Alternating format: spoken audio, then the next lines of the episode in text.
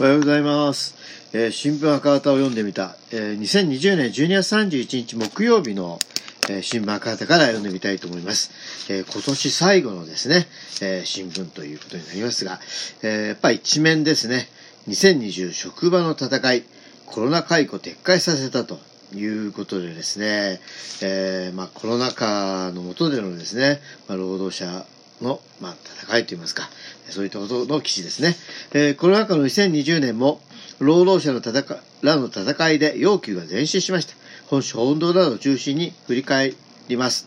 えー詳細はごめんということですが、えー退職協与を跳ね返す。コロナ禍を口実に600人の事実上の解雇が打ち出されたタクシー会社、ロイヤルリムジングループ、各東京で、傘下の目黒自動車、えー交通の労働者に対する退職協与を撤回し、減社により雇用を維持することで、えー全労連傘下の自公総連の労組と合意、不当な退職協与を、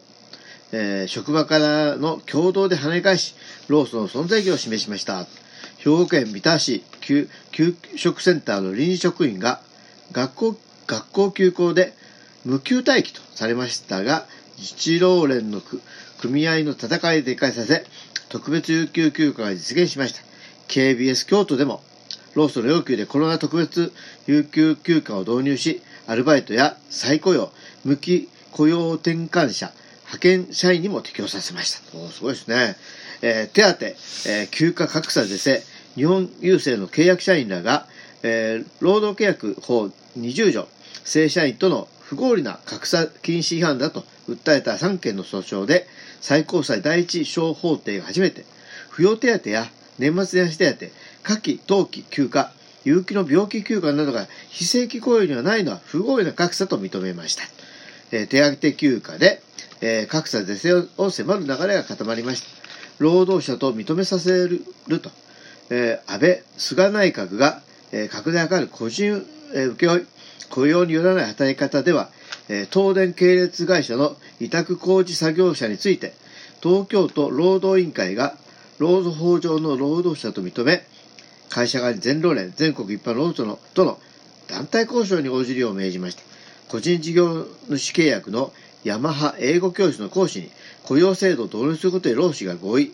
低賃金や有給休暇、残業代など、労働者の権利を保障で前進です。労働者ないとされた人たちが労組を救い立ち上がった成果です。えー石綿の被害を解決、アスベスト、かっこ石綿被害に遭った労働者や遺族らが国と建材メーカーに損害賠償を求めた訴訟で、一人親方を含めて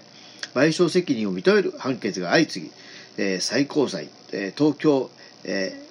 一審訴訟で国の責任が初めて確定しました。原告らは被害補償基金創設を求めており、